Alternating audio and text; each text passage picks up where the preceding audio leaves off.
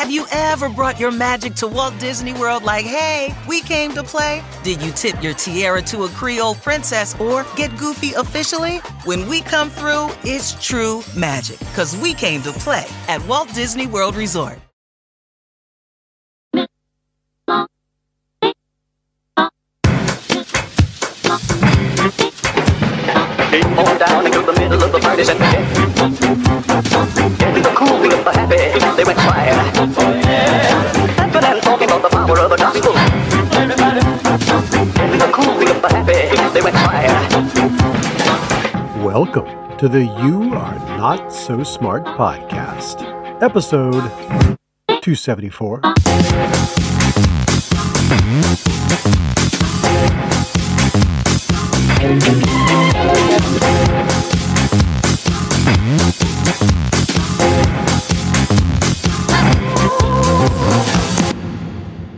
when somebody has a very different view from you, they find it hard to believe that you sincerely hold your view.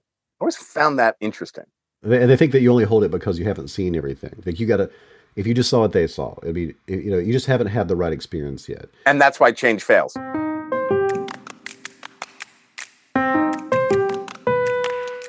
That's why so many of these movements fail because people tend to think that the righteousness of their cause will save them. But it won't.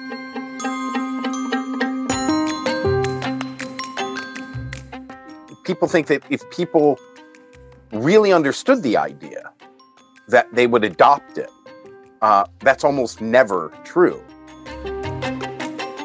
Change is about overcoming resistance because anytime you set out to achieve anything significant, make any sort of significant impact, there's always going to be people who aren't going to like it.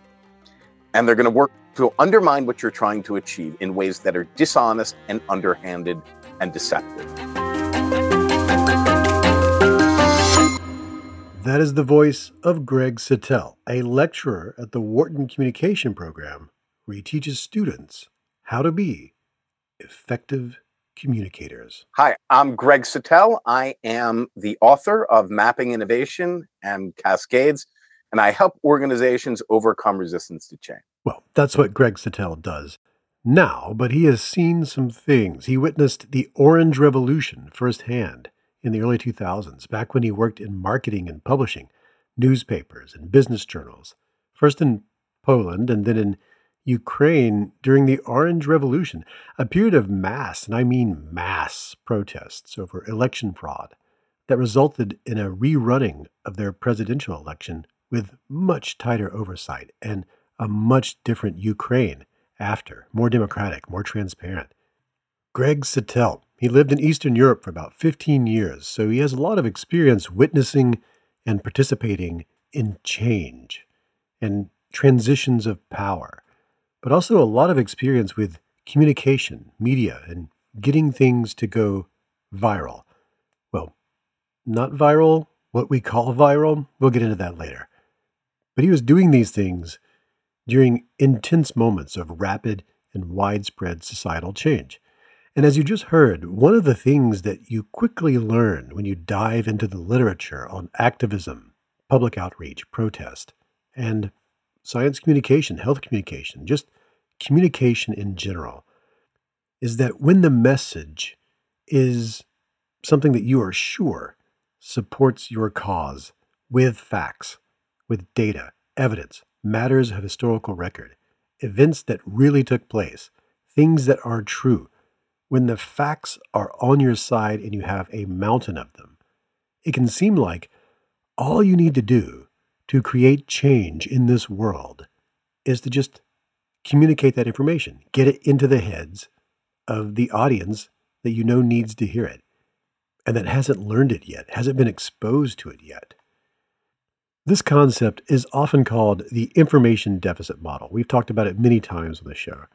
It's this idea that the lack of mind and heart change that you want to see in the world is the result of a deficit in information out there in the world. And sometimes that is true, but ironically and sadly, an enormous amount of psychological research suggests that the facts about facts just don't support this conclusion most of the time. The idea that all you need are facts to change hearts and minds. That's because the facts that seem incredibly compelling to you, the ones that support your cause, a cause that may be an incredibly important thing that will change the world in a positive way, and you endeavor to really truly do this, honestly change the world for the better for many, many people, those facts can all be on your side and you can have a whole lot of them at your disposal. But they won't on their own necessarily generate change. And one reason for that is those facts will not generate the same emotional reaction in those who are hesitant and resistant as they do in those who are supportive and empathetic. And you're probably one of those people and you are surrounded by those people. It just seems like common sense after a while that all you need are the facts, and that's just what's missing. But in fact, learning those facts may generate even more resistance among those who are already resistant to change, usually in the form of motivated reasoning, mental gymnastics, and rhetorical strategies that all human beings will employ in an effort to either avoid reaching a particular conclusion or pursue reaching a different, more favored conclusion. Why am I talking about all this? Why am I hitting you with a monologue right off the bat? Well, because this is an episode about change, and it's something I think about all the time. And I can monologue very quickly if you get me going, and I just got me going. Uh, the thing here is, it's not that facts are bad or that you shouldn't support your cause and your message and your efforts with evidence and with facts. It's just that when you're seeking change, you must also have a strategy in place for dealing with resistance to change. And this is something, like I said, I think about this all the time now, and I've been thinking about it for years because I wrote a book about it, How Minds Change. And I've been on a lecture tour just here recently. I just returned from the University of Wisconsin Madison, where I gave a lecture about these topics and the strategies that actually work. And I had a wonderful conversation there with Chancellor Jennifer Mnookin on stage in front of an audience. And a week after recording this, right now, as I'm recording it, a week after today, I'll be at NASA's Goddard Space Center giving a lecture about science communication with all of these things in mind. So in that spirit, this episode is a continuation of the episodes from spring of this year, in which I invited authors of books that were similar to my book, that covered similar topics, or who or just people who are similarly curious or obsessed with the ideas explored within, to come on this program and compare notes with me. And Greg Satell is one of those people, and he wrote one of those kinds of books, Cascades. And talking about this book and the topics within and the things that I share as obsessions with Greg Satell, that opens up a huge opportunity to tell you all sorts of things I've wanted to tell you about for a long time on this show. I got to tell you, I've been listening to your podcast. Yeah. I, I just started to be a podcast person maybe a couple of months ago. Uh huh. And I really like your podcast. yeah. And I'm a big you. fan of your book. And I decided to do something different for this podcast. So what I did was I uh, I set up a page on my blog, Digital Tonto, just for uh, you are not so smart, and I have a uh, download of a free workbook there, and then depending on what we talk about, I'll put some more stuff there, and and you can put it in the show notes. Like, That'll be a like a special you for you who are not so smart audience, like a special if you act now. So, as you could hear, Greg is a marketing expert, and he really did do this. He really did make that page at Digital Tonto. That's his website, and it's in the show notes. So, let's get into it. The other day, I got this alert on LinkedIn that an author I follow, Greg Satell, had mentioned me in a post. So I went and checked it out, and what I found was that he had been reading my book, again, How Minds Change, available everywhere, and he started to notice that one of the sections seemed very familiar to him. And as he continued, he saw that I had cited him as the source of the part that he was reading. And I've been on the other side of that. It's just a surreal moment where you're like, oh, wow, this is a thing in books that can happen. And he shared that, and I commented on it. And then we got together online and we said, hey, let's hang out and compare notes. So we did, and here we are. Greg Satell is the author of a book titled Cascades, and we're going to talk all about this and the phenomenon. The book Cascades is all about change in the form of new ideas and behaviors spreading through groups. And right off the bat, when we met, we nerded out hard on the concept of virality because we both learned in writing our books that a lot of what we thought that we just knew about this thing, things going viral, was wrong.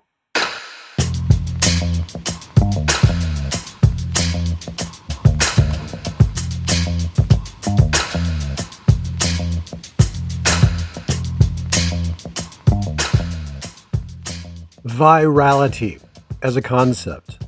It is a thing, it does occur, but only when there's almost no risk versus reward involved. You're just updating what you know about the world in a way that's not going to put anything on the line.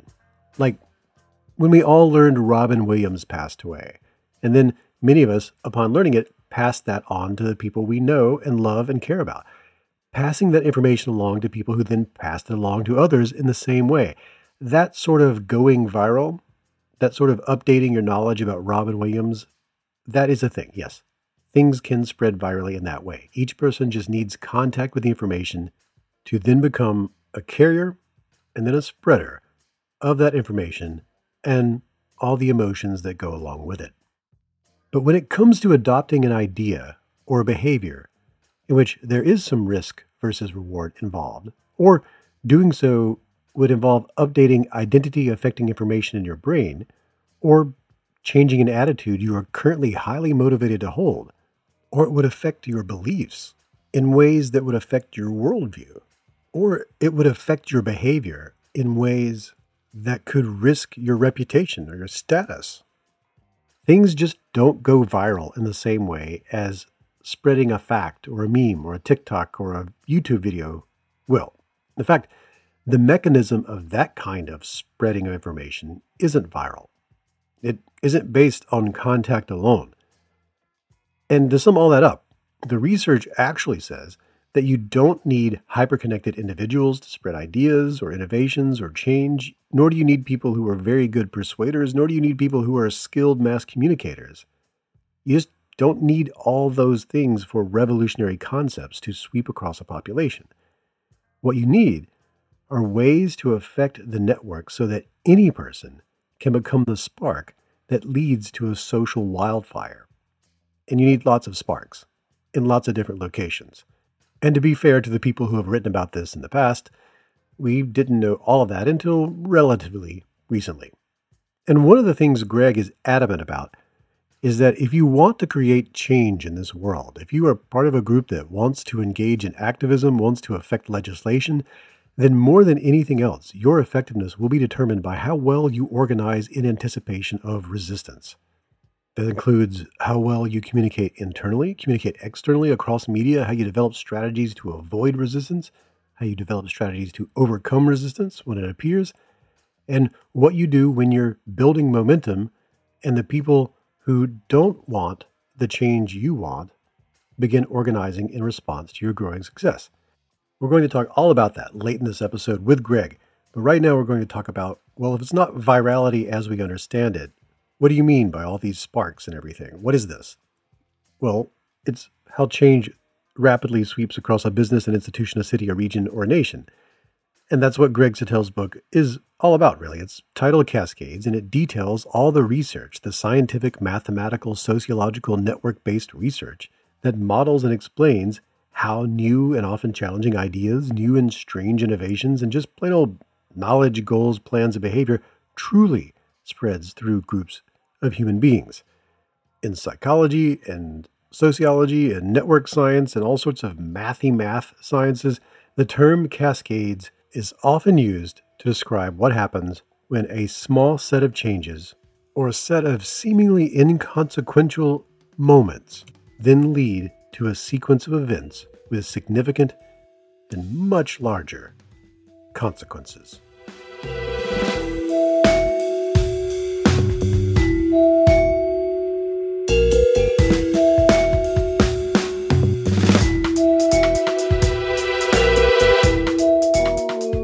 Okay, so what is a cascade? Well, here's the thing you've already experienced this psychological network effect collective behavior phenomenon many, many times and in many, many different forms. Sometimes cascades lead to people not behaving. It's odd to see it that way, but remember what we're talking about here is looking around and noticing how other people are behaving and then choosing whether or not to join. And sometimes the thing you're choosing to join is not doing anything. At other times, it's looking around and deciding, okay, I will join a thing that is happening, which is the choice to opt out of something, to stop behaving as you currently are. You've probably been at a party before and you may have been hosting that party, and it seems like everyone all at once decides party's over and everyone leaves. You turn around and you're like, whoa, what's going on? Was this coordinated? Did you telepathically communicate this? Did it come from beyond? one minute you're all laughing and dancing and talking about TV shows, and then the next minute the party just sort of ends. Everybody clears out. Everybody decides it's time to go home. Well, this also, you may have noticed, happens at holiday get togethers with your family. That, well, better be hitting the old dusted trail moment that seems to happen to everyone all at once. Or maybe you're at a family gathering and a dinner party sort of thing where you have the food out buffet style and everyone's just standing around waiting for the signal that it's okay to start making your plates, way past the point it's okay to get started, then someone starts or someone says, let's eat. And the collective waiting turns into this collective food scooping all at once. Or have you ever been in line, a queue, or been in a crowd of people waiting to get into a classroom or a restaurant or a coffee shop or a bakery? Like you're waiting for it to open. And then someone who works there or the professor someone. They open the door and they say, uh, the door is open. Y'all can come in anytime. And everybody in the group goes, oh, and they all scuttle in. Or how about this? Have you ever been part of a situation that got out of hand or left a situation that seemed to be getting out of hand? People getting increasingly more upset, more incensed.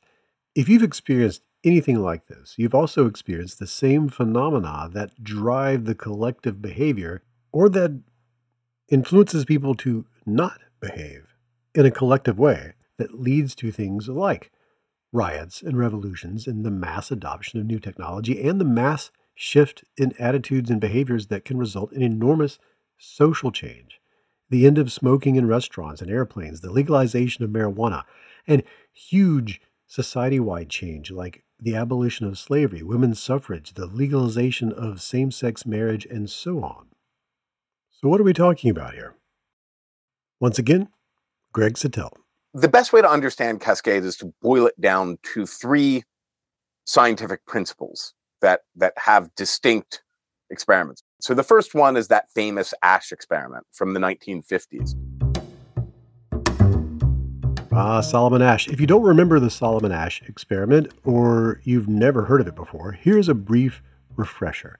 In Asch's lab back in 1951, they had subjects sit in a circle, and then a researcher showed the group a card with a single line printed on it. And then they showed the group a second card, this time with three lines printed on it. Then the researcher asked each person, one at a time, which one of the lines on the three line card, the second one that they showed everybody, which line on that card was the same length as the line on the first card. And on that three line card, one line was obviously the same length, and that's not the one that people picked. Because the catch was, everyone in the circle was working for the researchers, all except for the last person to be asked the question. And they had instructed all these people to answer incorrectly.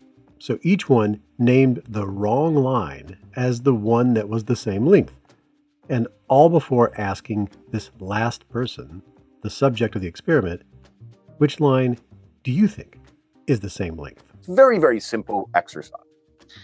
And as they go around the room, the first seven all give the same wrong answer. And the last one conforms to the majority opinion, even if it's obviously wrong. So, this is the first principle of cascades. We conform to other human beings. We're social primates. We're very encouraged to look around and follow suit when people in a majority are doing things. Majorities have influence over our behavior. That's the first principle of cascades. The second one comes, as you know, from Mark Granovetter, which is the threshold model of collective behavior. So, yeah, to get into this, we need to actually go back to Asch because that's a very well known experiment.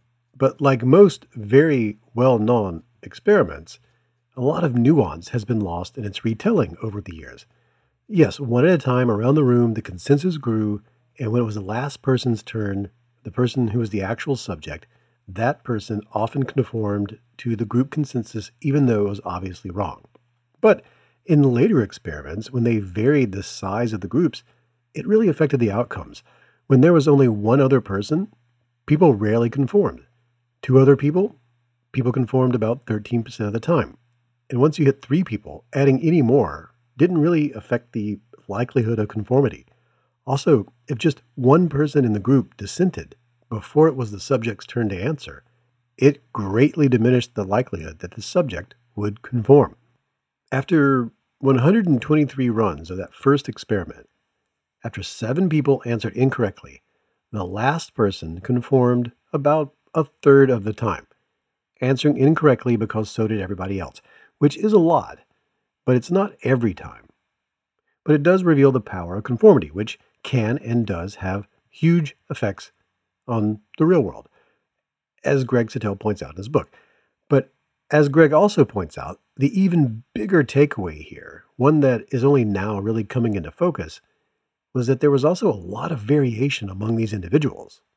In the experiment, some people never conformed, some people always conformed, and in between those extremes were many degrees of propensity to conform.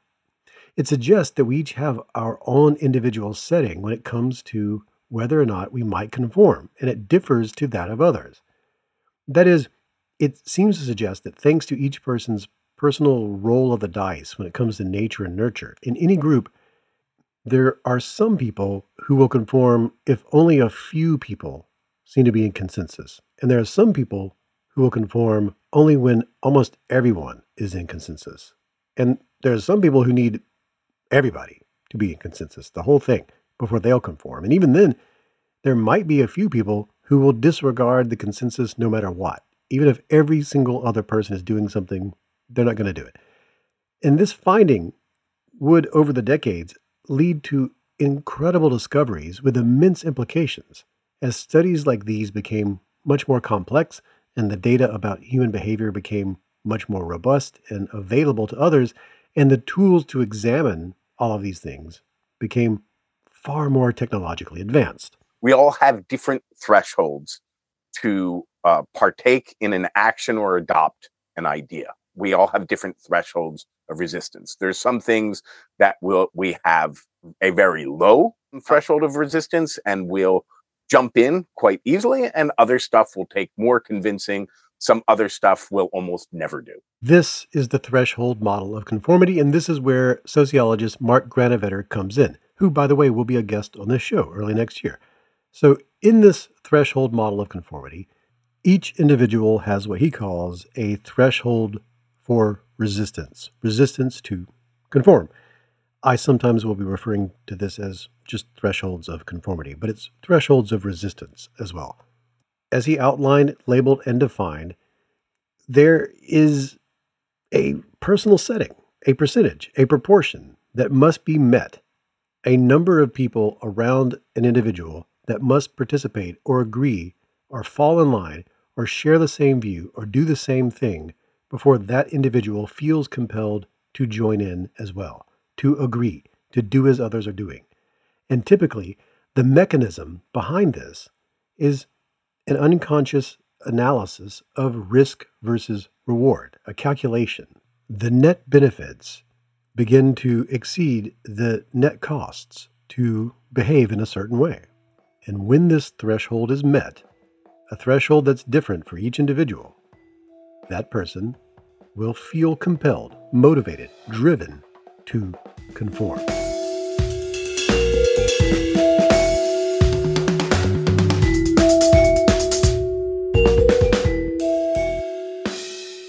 In Mark Granovetter's paper on all of this, he uses the example of a riot. And to put it much more simply than he did, imagine it like this you're watching people start to throw rocks and you're imagining maybe I would join in or maybe not. And the thresholds in play are like so. The person to your right will join the riot if they see five other people throwing rocks. But the person to your left, they won't join until they see six people throwing rocks. And you won't join until you see seven people throwing rocks. But when that person to your right does see those five people throwing rocks and they join in, they become person six for the person who needs six people to join. And so they join. And when they join, they become person seven for the person that needed seven, which is you. So even though you don't conform as easily as the person to your right does, if that person conforms, you will too thanks to the person to your left, who is just a tad bit more sensitive to conformity than you are. And so now you can see the concept of the cascade beginning to take shape. Each person with a lower threshold who joins makes it more likely that people with higher thresholds will have their thresholds met down the line. If the mix of people is just right, one person in a group of 100 throwing one rock could lead to 90 people throwing rocks. But let's imagine in that previous example, changing things up a little bit so that both you and the person to your left both needed seven people to join before either one of you would join. Well, in that scenario, the riot would have stopped at person six. Neither one of you got your thresholds met. You weren't influencing each other in that way. So one person throwing one rock would lead to six people throwing rocks. And that would be that. And I should note in the actual research, this all involves a lot of formulas and math and charts and graphs. It's not just philosophizing, it's science. And it's much more complex than my simple examples here. And some other science caveats include the fact that Granovetter emphasizes that the cost of joining versus the benefit will change as each individual joins. As more people choose to become part of the collective, the probability of getting like arrested, would decrease the larger the number of participants. And this affects everybody's thresholds. Also, each person will have some sort of baseline nature nurture personality difference that makes them more or less likely to conform. But on top of that, depending on who they know and what they do for a living and their status in the community, their age, their height, their weight, their involvement in the issue, their intelligence, their understanding of the situation, their ability to perceive the situation, the time of day, how tired they are, how much money they have in the bank, and millions of other variables, millions of them unconscious and non salient. Each person will feel, that is, they will estimate, assume, intuit, interpret, and calculate unconsciously a very specific sense of when reward exceeds risk. Each person has a sort of stable, from one situation to the next baseline threshold for conformity, and then each unique situation interacts with that threshold to create a threshold for that situation, unique to each individual. And what about all those examples from earlier where people are not doing something? They're waiting to get into a classroom, let's say. Well, in the situation, the classroom's empty, and the first person who shows up makes a decision to not check the door. And they're doing that because of something in their individual disposition, what sociologists would call an internal signal. Maybe they tried to open the door their first week on campus and there was a class inside. They got very embarrassed. And since then, they just don't check doors like that. Today, this person comes to the door. They decide to play on their phone because this person assumes the class is going to let out shortly, one way or the other. The next person who shows up has never experienced this sort of embarrassment, but they don't want to make small talk with a stranger and make a fool of themselves, so this person avoids eye contact and starts playing with their phone. Now, the third person who shows up sees two people waiting. And most people, once you see two people doing something, you're like, well, they know something I don't know. And they join in. Well, now there are three people. Each person who joins adds to the pressure of the collective for the next person who arrives. Fourth, fifth, sixth people to arrive at the door, they base their behavior on a growing crowd behavior ahead of them and it becomes more and more unlikely that any new person will be the sort of person who doesn't care about what all these people are doing. They're going to check the door. It's just safer to assume that everybody waiting to get inside has a good reason to do so, and so no one does anything. In this case, the environment is determining everyone's behavior, and someone either will have to come in and be a real miscreant, a real subversive, or the door is just going to have to open and someone inside, the professor most likely, will say, What are you doing? Come in, classroom is open. Cascades are like this. They can lead to the choice to not do something or the choice to do something. But either way, it's what you wouldn't have done if it wasn't for the influence of the crowd. So that's the second principle, the threshold model of collective behavior. And the last one also comes from Mark Granovetter, and that's the strength of weak ties.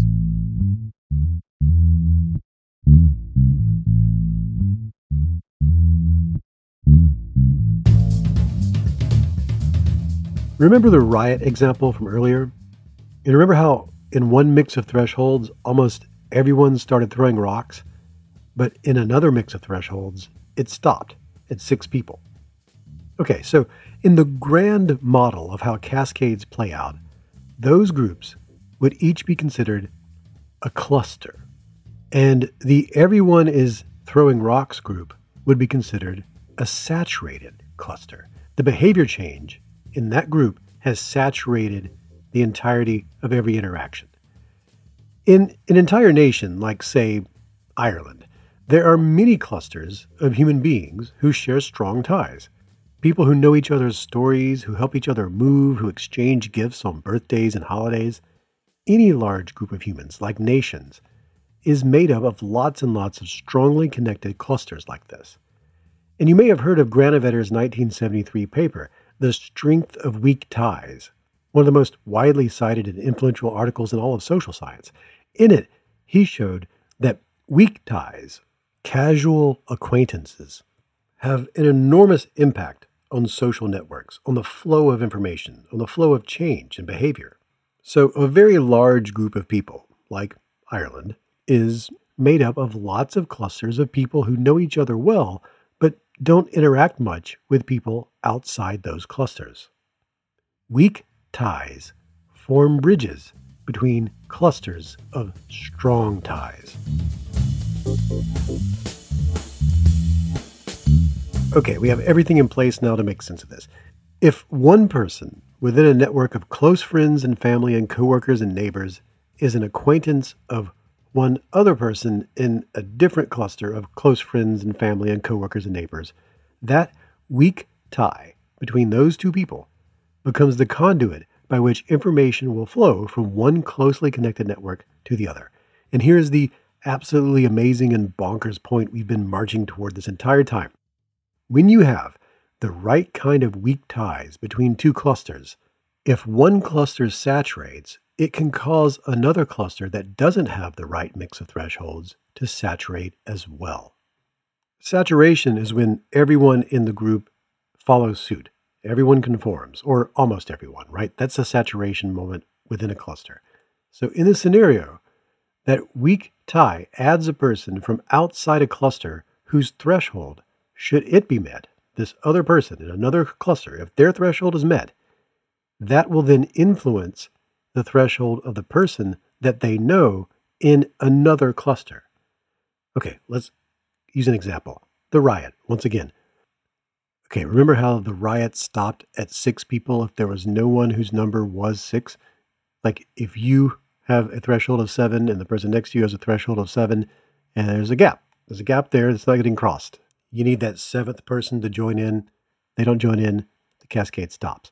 Well, what if you got a text message right then from a person you met once at a conference who said they were getting into baking sourdough just like you were because they overheard you talking about how you just gotten into baking sourdough bread and you exchanged numbers at the conference, but you never talked again.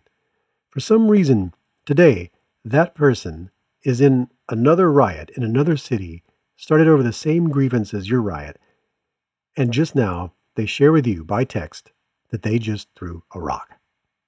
Well, there it is you now have your threshold met. That's the seventh person you needed to throw a rock. It's just they're not in the group you're in, they're in another group.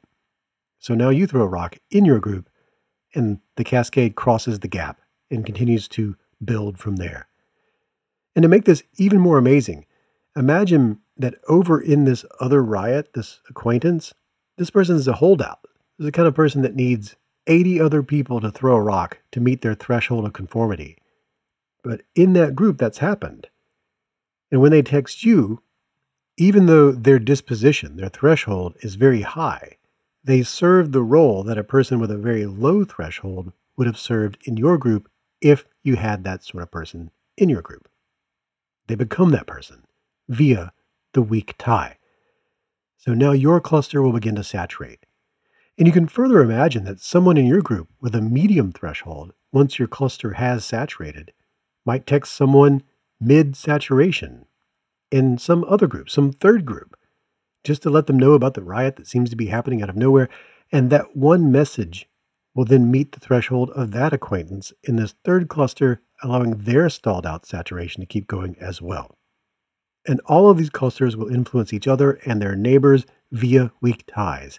And a group like this, a group of groups, clusters of people with strong ties, some of whom are connected to other clusters of people via weak ties, form what they call a percolating local cluster. And this, as Satell points out in his book, as many sociologists and psychologists and network scientists have demonstrated via both mathematical models and examining the real world, this is the dynamic, the natural phenomenon, the mass collective psychology at play in the sort of social change that will eventually spread rapidly across entire populations. Percolating local clusters. That's the key. Groups of people who are strongly connected can be weakly connected to other groups in a way that allows change to leap from cluster to cluster to cluster to cluster as thresholds are met and those clusters saturate. And when you get clusters of clusters and clusters of superclusters, everything scales into a massive system wide S curve of status quo shattering change, or adoption, or innovation. And then it levels off into a new normal until the next cascade comes along. And mind you, this whole thing is constantly in flux. It's planet wide today, but not too long ago, these networks were bound by geography. But no matter their size, human social networks are constantly changing and dynamic as events and information flows and affects thresholds themselves, and as people with different interests and goals and anxieties join and leave groups, making and losing friends, coming into and out of contact with ideas. And this is why most on purpose efforts to generate this kind of widespread change took place because there were people in many different places continuously striking at the system until they made contact with one of these percolating local clusters. But the system is far too complex to predict most of the time. So that percolating cluster, it moves around, which means you have to keep striking. And you might strike your entire lifetime. If so, in many of these movements, they pass down the hammer, a continuous, relentless striking at the status quo. And that's the final piece of all this, at least in our examples. Cascades, whether they're naturally forming or they've been set in motion by directed, on purpose human action, they begin all the time in social networks. They get going for a while, and then usually without much impact, they fizzle out. And if you will forgive all the mixed metaphors here, let's move from hammers striking to forest fires. That's how sociologist Duncan Watts puts it. He says they're like forest fires caused by lightning strikes and tossed cigarettes, inciting moments that could be very big or very small. But these create continuous fires year round, and most of the time, those fires quickly die out. But every once in a while, when the conditions are just right, no matter the size of the initial spark, if it ignites a flame in just the right place at the right time, the resulting fire will persist and grow and spread for millions of acres.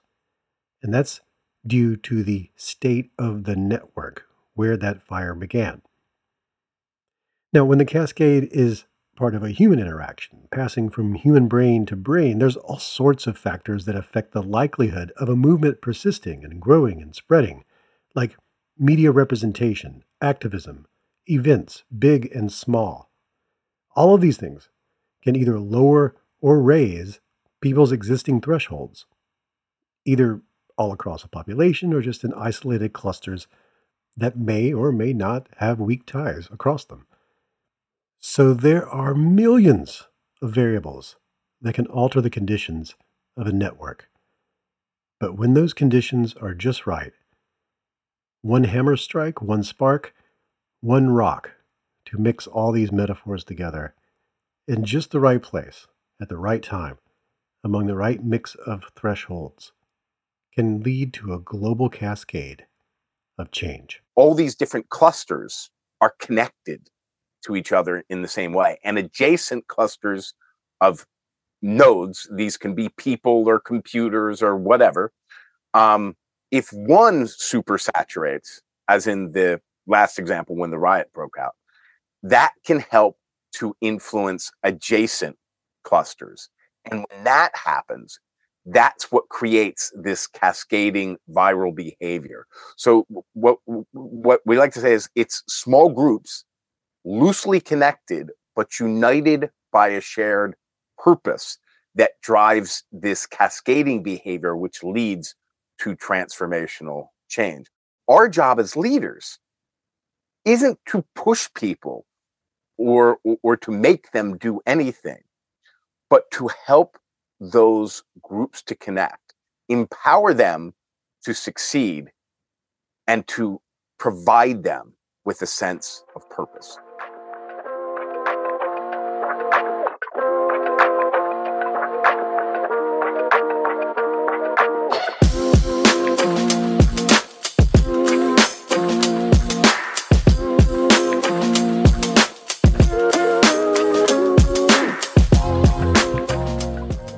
And now we take a break from our program for a word from our sponsors.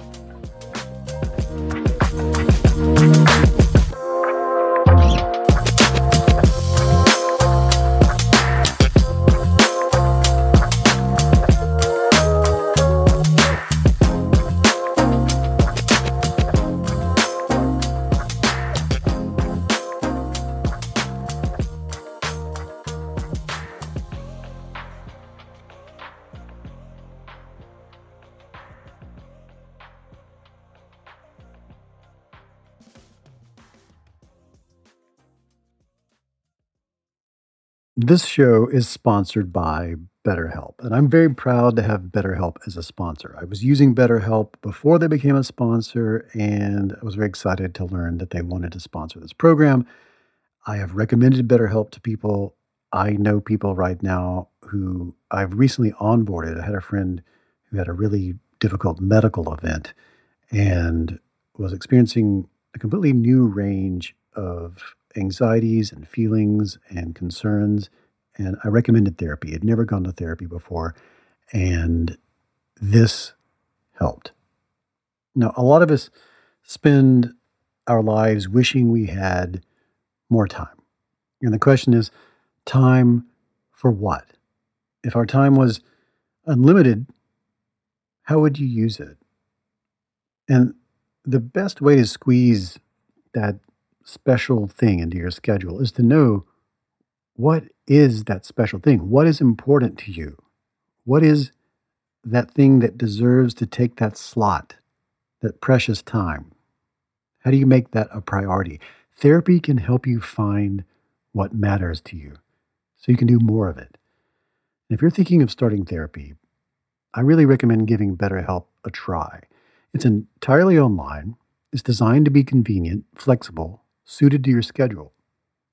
Just fill out a brief questionnaire and you will get matched with a licensed therapist and you can switch therapists at any time for no additional charge. You can do that several times and really lock in with a therapist that is able to generate with you that dynamic that's so important. I believe you should be in therapy. I believe everyone should be in therapy for a period of time at least in their lives to sort this out. What's important to you? How do you make it work? And you can learn to make time for what makes you happy with BetterHelp. Visit betterhelp.com slash Y-A-N-S-S today to get 10% off your first month. That's betterhelp.com slash Y-A-N-S-S. So you want to make better decisions and you have a business. You have a business and you want to make better decisions in that business. You need some sort of key performance indicators, a system for measuring what you're up to, what you're doing, measurable values that demonstrate how effectively your company is achieving your key business objectives. That's a KPI. And I have a recommendation for you. It's called NetSuite. You should be using NetSuite. Here's here's why. So your business gets to a certain size and the cracks start to emerge. Every business that's doing well, even if it's just starting to kind of do well, it'll start to form some fissures here and there. Things you used to do in a day will start taking a week, and you'll have all sorts of manual processes that just there's too many. You can't get to everything, and you don't have one source of truth to make sense of it all, to make those better decisions. If that's you, you should know about three numbers. These are three numbers you should know 37,000, 25, and 1. 37,000, that's the number of businesses which have upgraded to NetSuite by Oracle. That's a big number 37,000. NetSuite is the number one cloud financial system, streaming accounting, financial management, inventory, HR, and more. 25. NetSuite turns 25 this year. 25, 25 years, 25 years of helping businesses do more with less, close their books in days, not weeks, and drive down costs. And one, because your business is one of a kind. You don't want some sort of operation or app that's just made for whoever comes along. No, you get a customized solution for creating those KPIs that you need one efficient system with one source of truth made for one business, your business. Manage risk, get reliable forecasts, and improve margins. Everything you need to grow, all in one place. When you have everything you need in one place, all these biases, all these fallacies that I talk about on this program it's an incredible way to apply everything you learn about making better decisions by having one source from which to pull your evidence, your information.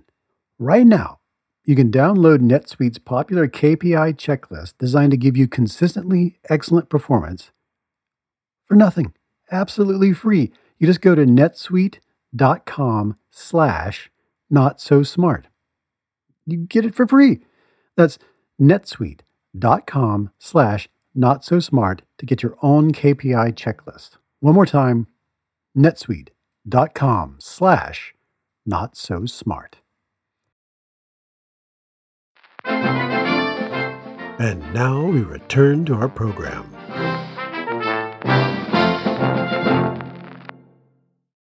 Welcome back. The rest of this episode features excerpts and moments and conversational highlights from my interview with Greg Satell, the author of Cascades. Greg, it is so nice to have you on the show. Hey there. Thanks so much, David. And I've been really enjoying your podcast, especially about the ones with the other books about persuasion. And it's it's I've always believed that you can't really begin to understand a topic until you've read multiple books on it. And the way you're approaching it is just so generous. And if I can talk a little bit about my previous book, please, a second, Ma- mapping innovation. I th- it was my first book, and I got the opportunity to interview all of these. Uh, for instance, Jim Allison, who won the Nobel Prize the next year, the the guys who invented Google Brain, just all these incredible people. And what I found invariably because I'm sure you you had this experience too. I was so nervous before interviewing them, and then I found that they were the invariably they were the nicest people you could possibly imagine.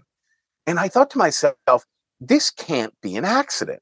It's just too consistent the behavior. And I looked back and I found that we have decades of research that find very much the point you just made that when it comes to innovation, generosity is a competitive advantage because mm-hmm. great innovators aren't any smarter or harder working or more ambitious than anybody else. They don't know and they don't know more than other people, but they know somebody who knows. They build better networks. And because they build better networks, they're more likely to come across that seemingly random piece of information or insight that helps them crack a really tough problem. And when you did that that that series of podcasts, I was just thinking David really gets that. I it's with this thing with how Minds Change, it was such an obsession to try to understand something. I just wanted to understand it, honestly. And I was like, you can come along with me on the ride if you feel like it, but honestly, this is one for me. I need to understand this. So it just never goes away. Uh, like if I, I, it's it's like there's no, there wasn't a club for people who are obsessed with this. So I'm just trying to help maybe do a little work into getting us all in the same room, right? And I have a platform, so why not say, hey, you wrote a book very similar. You wrote a book very similar. And it's nat it's natural that you come on now because now we're kind of we've talked a lot about interpersonal 101 stuff. It's time to talk about well how does this scale? You've got the book on this and you know a lot about it. And you do a lot of lectures about it. So i just feel like i want all of us to know each other and spread the word and also we each have a little piece of the puzzle and if we match them all up together we'll have a better understanding of the thing and i just feel like that's important. I, I can't not do it at this point. Apparently i'll be talking about this the rest of my life. So th- thank you very much. Well interestingly one of the things i really worked hard to convey in the book because i hate reading books where people say and i had this flash of insight and epiphany and i understood everything because that interest it doesn't come from understanding, it comes from confusion. And that's what happened to me when I was running this major news organization in Kiev during the Orange Revolution. And nobody knew what was going on. And and what what what struck me was that you know every once in a while the universe opens itself up and reveals itself a little bit and what I immediately understood, because nobody with any conventional power had any ability to shape events at all, there was just this mysterious force that nobody could describe, but nobody could deny that was moving things along. And I thought to myself, power doesn't work the way I thought it did. I had no idea how it worked. I just knew that what I had believed for a long time, all the things I, the basic ideas of, of, of how the world works, it didn't work that way. And I, I had no idea what to do with that, except I, I wanted to figure out how I could bottle that force and put it some, to some useful purpose. And I sort of packed it away and accepted, okay, I guess I, I, I'm not going to. And then two years later, I was in Silicon Valley to publishing course at Stanford. Everybody's talking about social networks. And we had a big digital business. So I said, I should really understand this. That's what led me to the work of Duncan Watts and and uh, and Barabási and and the other network scientists.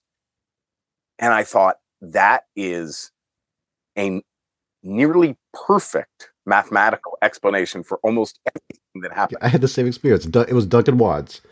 And I was like, Will you talk to me about this? And to my great surprise, he was like, Sure, I'll talk to you on Thursday. I'm like, You, the great Duncan Watts, will just talk to me on Thursday. He's like, Yeah, sure. He's very generous like that. And, and he laid it all out. He was like, He, he spent two hours with me because I was like, Look, I really don't understand it. And he was like, Was well, this and then this? Is this and this? And it was really the entry point into it. It's amazing. Yeah, he's he's incredibly generous. And for as academically smart he is, he's got an awful lot of common sense.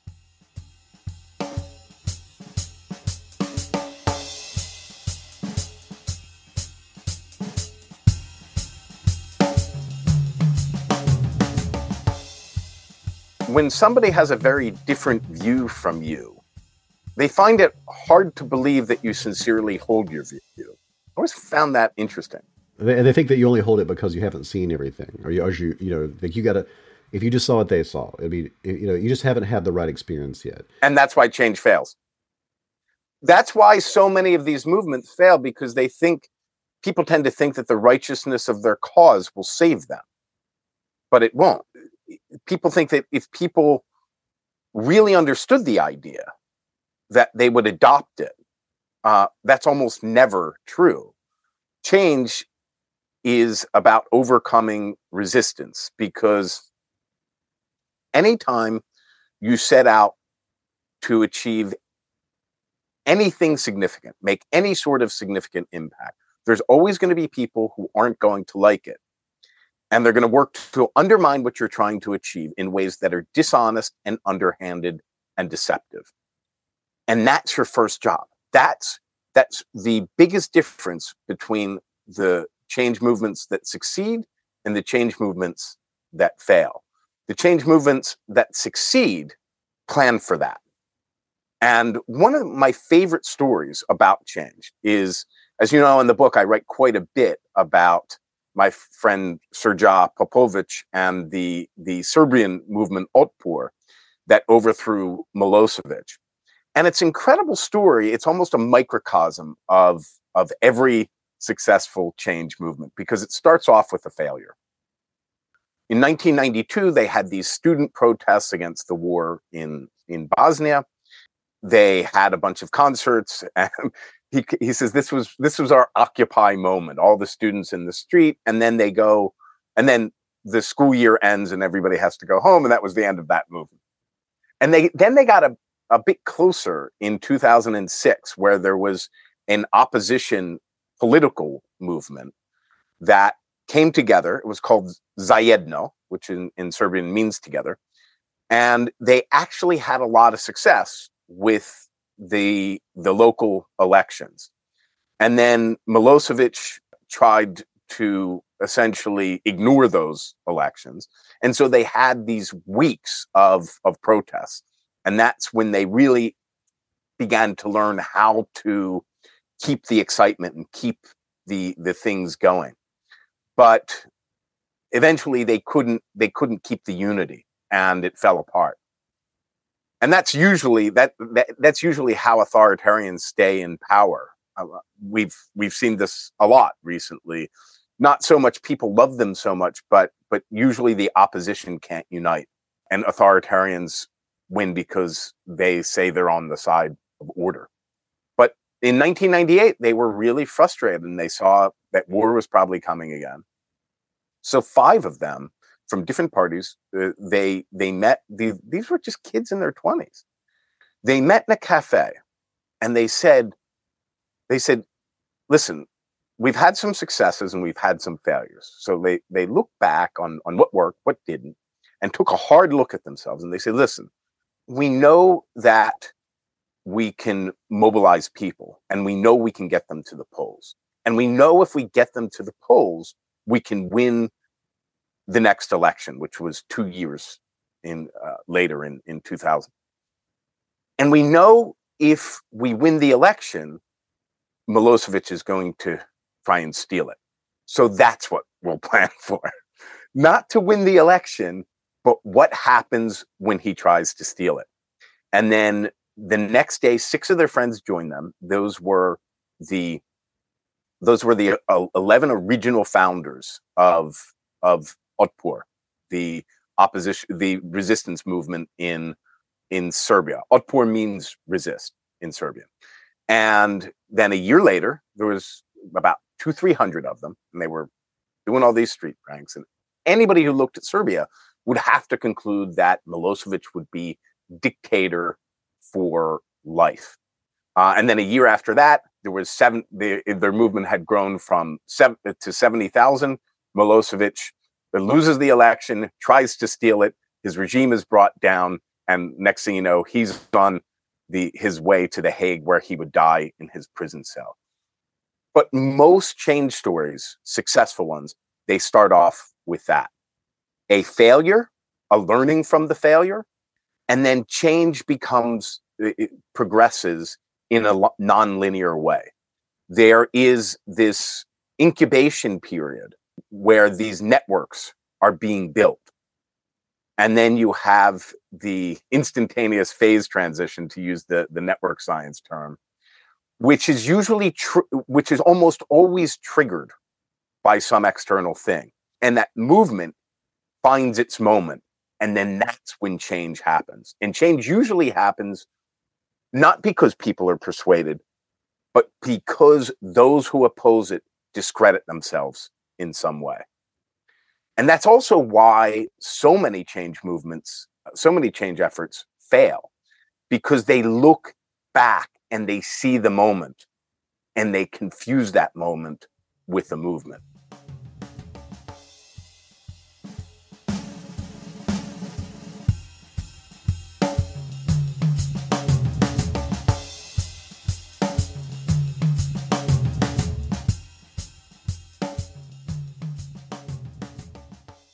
Well, from a practical point of view, and this is what one of the things we work on with the organizations we work with, is you want to start with a majority.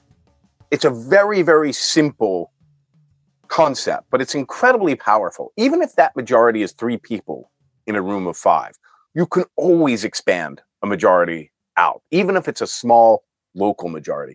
But as soon as you're in the minority, you're going to feel immediate pushback. And when that happens, you're going to feel the urge to persuade. And that urge to persuade is a red flag.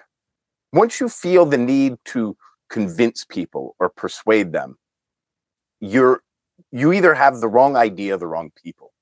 You need to go, you need to back up, go find your majority and empower them to succeed with a with a keystone change and and that's how you get out of the business of selling an idea and into the business of selling a success. And one way that you can help spread that is something we call a co-optable resource. So giving them something that they can use uh, for their own purposes to move your movement along. So uh, my favorite example of this and then I, I, later met the woman who helped start it was uh, was TEDx, is TEDx. If you think about TEDx, thousands of people across the world, you know, invest probably millions of man hours, uh, tons of effort, all to promote somebody else's conference. Not doing it for the conference, they're doing it for their own purposes. All TED did was allow them to co opt the resource.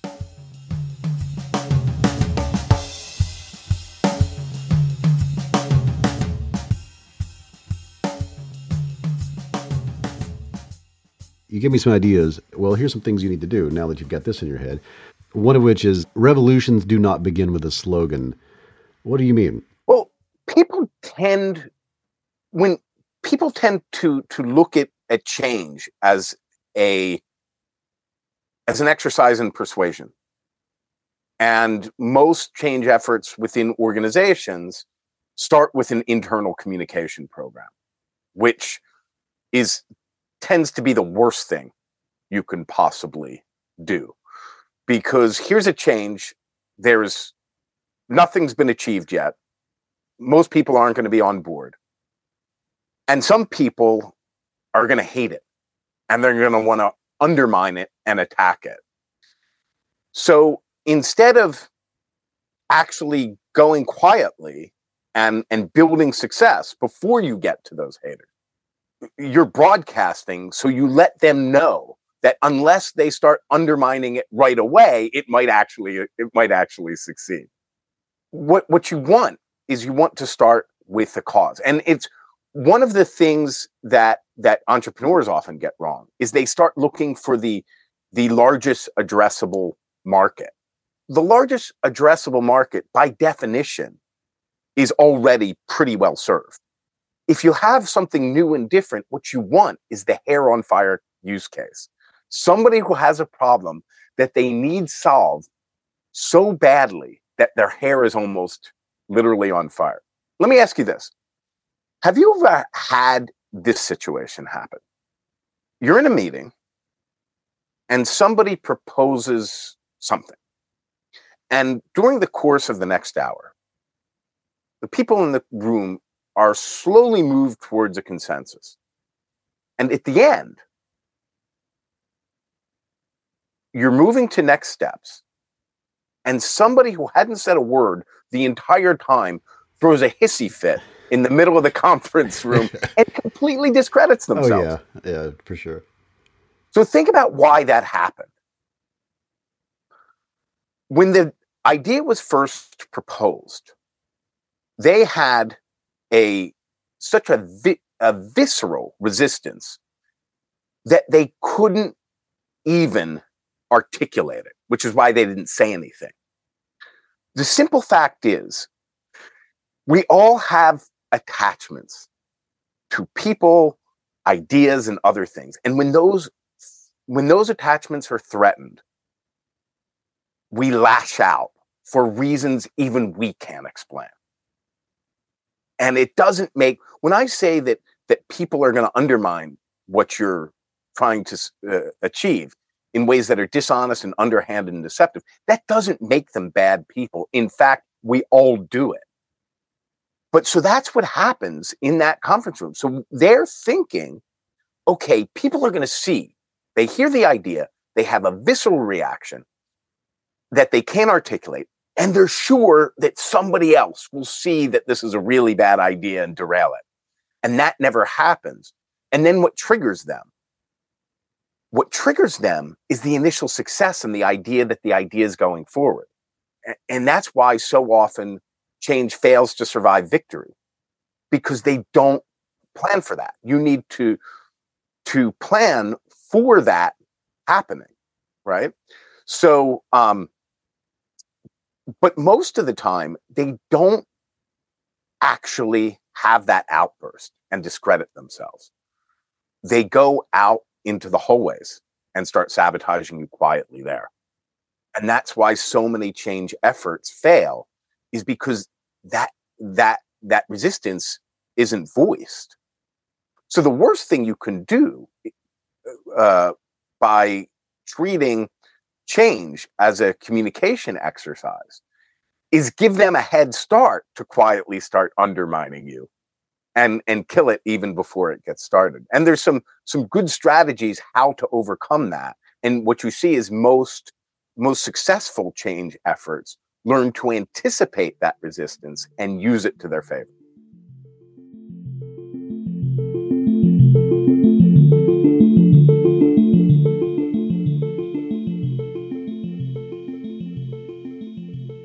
there's five reasons people resist things. The first is a lack of trust. They don't trust the idea or the person or the organization or whatever. The second is change fatigue. PwC had a survey, they had some research from even before the pandemic that about two thirds of um, employees in this study, I think it was like 2,000 employees, have uh, cited change fatigue. Nearly half didn't understand the initiatives they were being asked to do, and about a third didn't actually want them to happen. So, so that's the second one. The third one is competing incentives. The fourth is switching costs. So those are four completely rational reasons. They're not trying to derail. They have legitimate questions. All of those things are le- legitimate. Lack of trust, change fatigue, switching costs and and competing or perverse incentives. Those are completely reasonable. It's the last category. When people oppose something for reasons of identity or dignity or sense of self you can ask people to do something different. You can ask people to think a different way but you certainly cannot ask them to be somebody different from who they think they are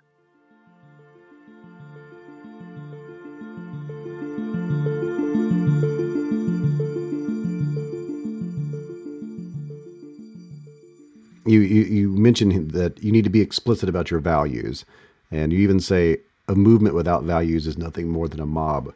Help me understand that a little bit better. To bring about change, you have two kinds of stakeholders. You have constituencies of people who are targets for mobilization, and you have institutions that can actually bring change about, and they're targets for influence. So if you want to change education, you have students, you have parents, you have teachers, you have school boards, you have teachers unions, you have uh, local governments, you have local businesses. Those are all stakeholders, important stakeholders in the education system. We can think of some others as, as well, I'm sure. But they're not the same types of stakeholders. You mobilize teachers, parents, students to influence school boards, teachers' unions, local governments, so on and so forth. And so when you're thinking about tactics, you always want to be mobilizing people to influence institutions. And you need both those things. If you have pure mobilization, that's occupy. In that very same vein, if you have pure influence, you leave yourself vulnerable to a counter mobilization, which is what happened with Common Core. They had all of their ducks in a row institutionally.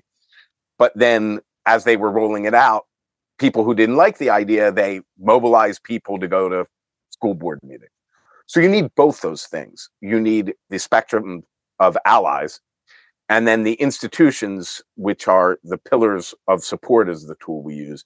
And then when we're thinking about real actions, we need to think about who are we, who are we going to mobilize to influence what. You have this idea, which is you must prepare yourself to survive victory.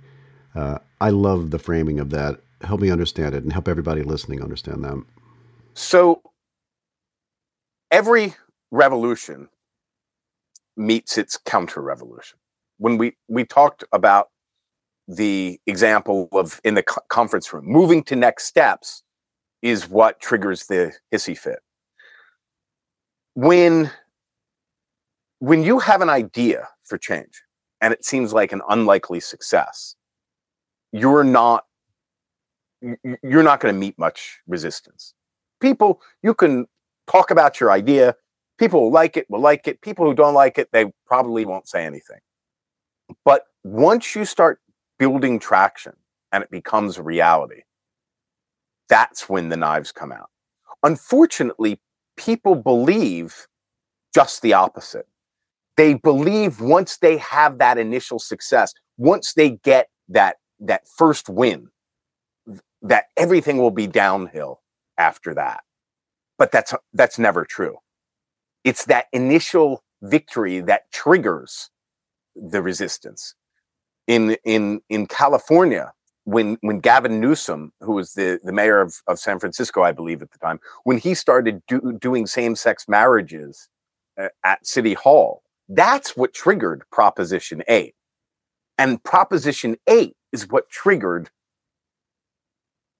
gay marriage. So you have to plan for that from the beginning, how you're going to survive victory. It's one of the things I love about the story of the Serbian movement was that as soon as this, the, Milosevic had been overthrown, and as soon as the new government took power, they put billboards all over Belgrade. Now we're watching you. And it's probably the most important thing to understand about change. And it was what we got wrong in 2004 in Ukraine in the Orange Revolution. You can never base your change effort on any particular person or policy or program. It always needs to be built on shared values. And that's how you survive victory from the start.